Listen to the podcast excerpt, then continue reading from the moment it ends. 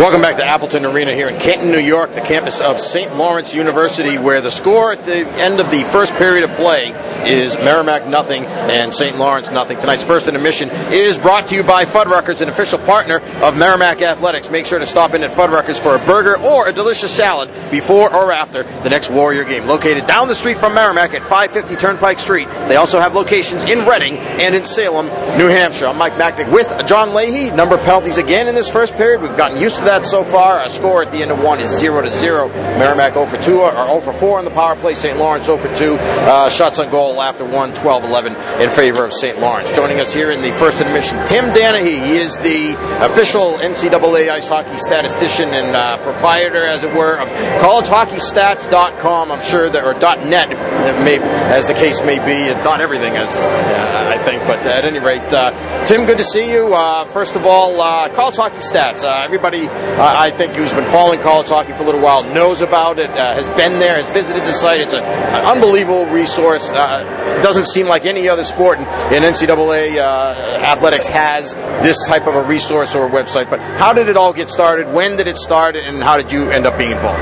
Well, it, uh, it goes back quite a ways. It actually goes way back uh, when one Joe Bertagna, who of course is now the uh, longtime commissioner of Hockey East, uh, back in the day he was the ECAC tournament director. This was none, none of the leagues had even had a full time commissioner or anything. So Joe was on staff with the, the greater ECAC organization to help run the hockey tournament. And, that role gradually evolved for him into uh, taking on more commissioner type duties as, as those things evolved in hockey. And one year he got a little money in the budget to hire somebody to do statistics.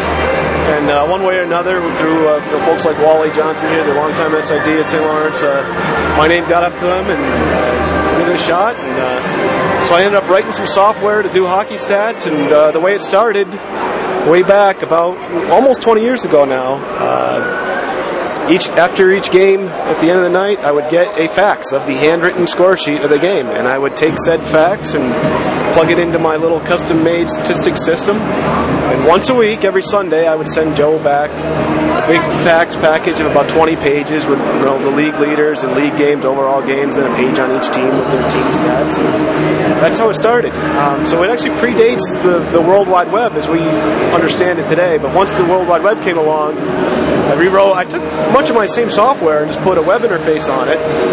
And then we started having the SIDs, instead of me having to type the games in, they would do it. And, and we were able to generate that output real time and have updated every night.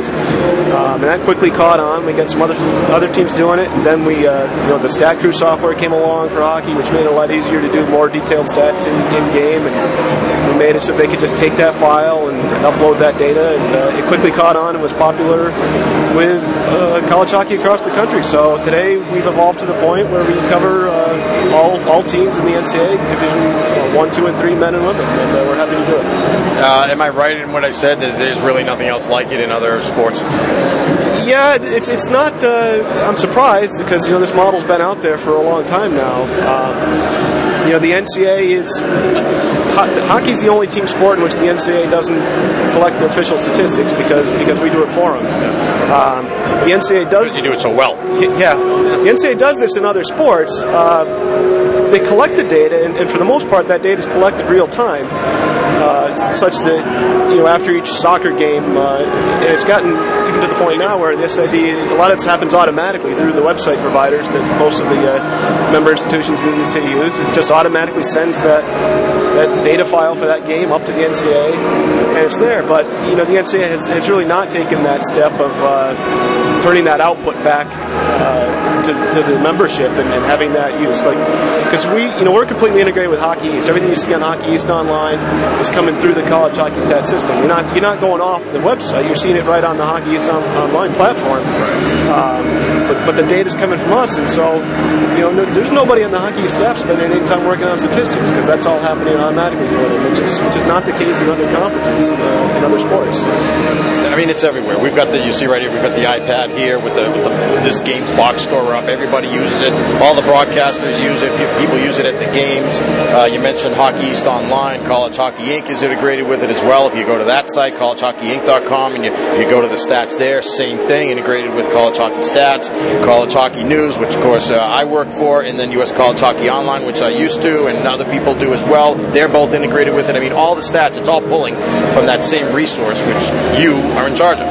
Yeah, correct. Uh, you know, in terms of the you know the live stats that you see every night, uh, we've just kind of become the clearinghouse for that. Uh, and, but aggregating all those, just a big collection of data files flying around uh, the internet, and uh, so we collect them, and so that they're all integrated in one place, and then they go back out, which is which really serves the membership well because you know, if you're if you're on the Hockey East uh, website or has a great mobile you know, mobile platform, it's wonderful. You're going to see the scores of the Hockey East games, even when they're not taking place in Hockey rinks. It doesn't matter where they are. And uh, in a lot of other sports, that's not the case. You go to a conference website and you see live stats, and you know, you're, not, not seeing any numbers. Maybe you see a link to go somewhere else, but. Uh, you know, fortunately, we're able to keep it uh, keep it there. So college hockey is just the right size to make make things like that happen and make them happen well. And you know what's great? You're just talking about off the air here with a period like that, trying to figure out how many power plays were there for each team, and you know, uh, 0 for what, 0 for 3, 0 for 4. Uh, your your software figures all of that out for people. All they have to do is put the penalties in and, and the other particulars of the game, goals, penalties, whatever it is. It figures all that stuff out at the end of the game. You know that you go there and you got the right numbers. Yeah, we've had uh, kind of an algorithm in place for a number of years that uh, essentially take just takes the sequence of events in the game, the sequence of the penalties and the goals, and uh, applies the, the rules of NCAA hockey to it.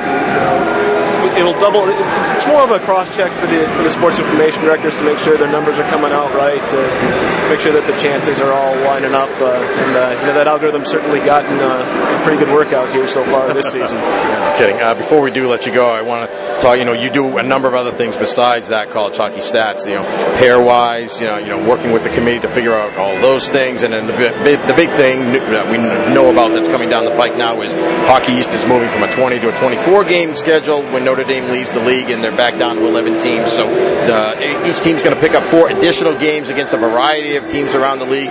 There's a whole algorithm that's involved in trying to figure out who's going to play who and where those games are going to be, and, and, you've been the one that set that up. Yeah, I mean, I, I just kind of worked. Uh, Joe Bertagna, uh, you know, uh, asked me. Uh, the conversation started going back to the Frozen Four last year in Tampa. This was something that they were might be looking at. Um, you know, 20 playing only 20 league games is, is kind of tough for the teams in the conference. 14 non-league games is, is, is, difficult to fill, so they wanted to have four meaningful games, uh, but obviously that, that's going to create an ballot situation, and you have to, to find a way to do that. Uh, and so just based on kind of some some previous results.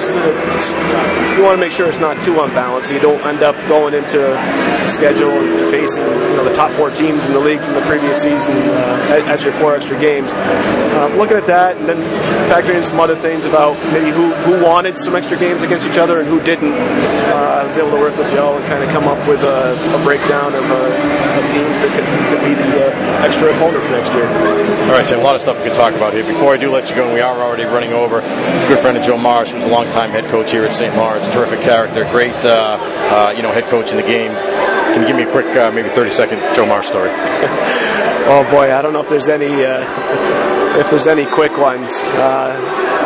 There's the, the, you need more than 30 seconds for for a good Joe Marsh story. You know, you uh, you've had the privilege to see some of those yourself at the at the Frozen Four. I guess the, the, the shot. The very first time I ever went to the Frozen Four, I traveled uh, with Coach Marsh. We actually drove from here to Detroit, about a seven and a half, eight hour drive, and I kind of asked him. I said, Joe, you know, what's this all about? What do we do with the Frozen Four? And he said, to me, my boy, we find things to eat and we eat them, and we find things to drink and we drink them. That's what we do. That's why we're here. And uh, that's kind of been our motto uh, ever since. Uh, just trying to have some fun with this. All right, Tim, thanks a lot for joining us. We certainly appreciate it. Great job with college hockey stats, everything you do. We uh, certainly appreciate it. Yep, appreciate it. All right, that's Tim Danehy from College Hockey Stats, has been our guest here in the first intermission to score. Nothing, nothing. We are back with more right after this on WMCK. This is Warrior Hockey.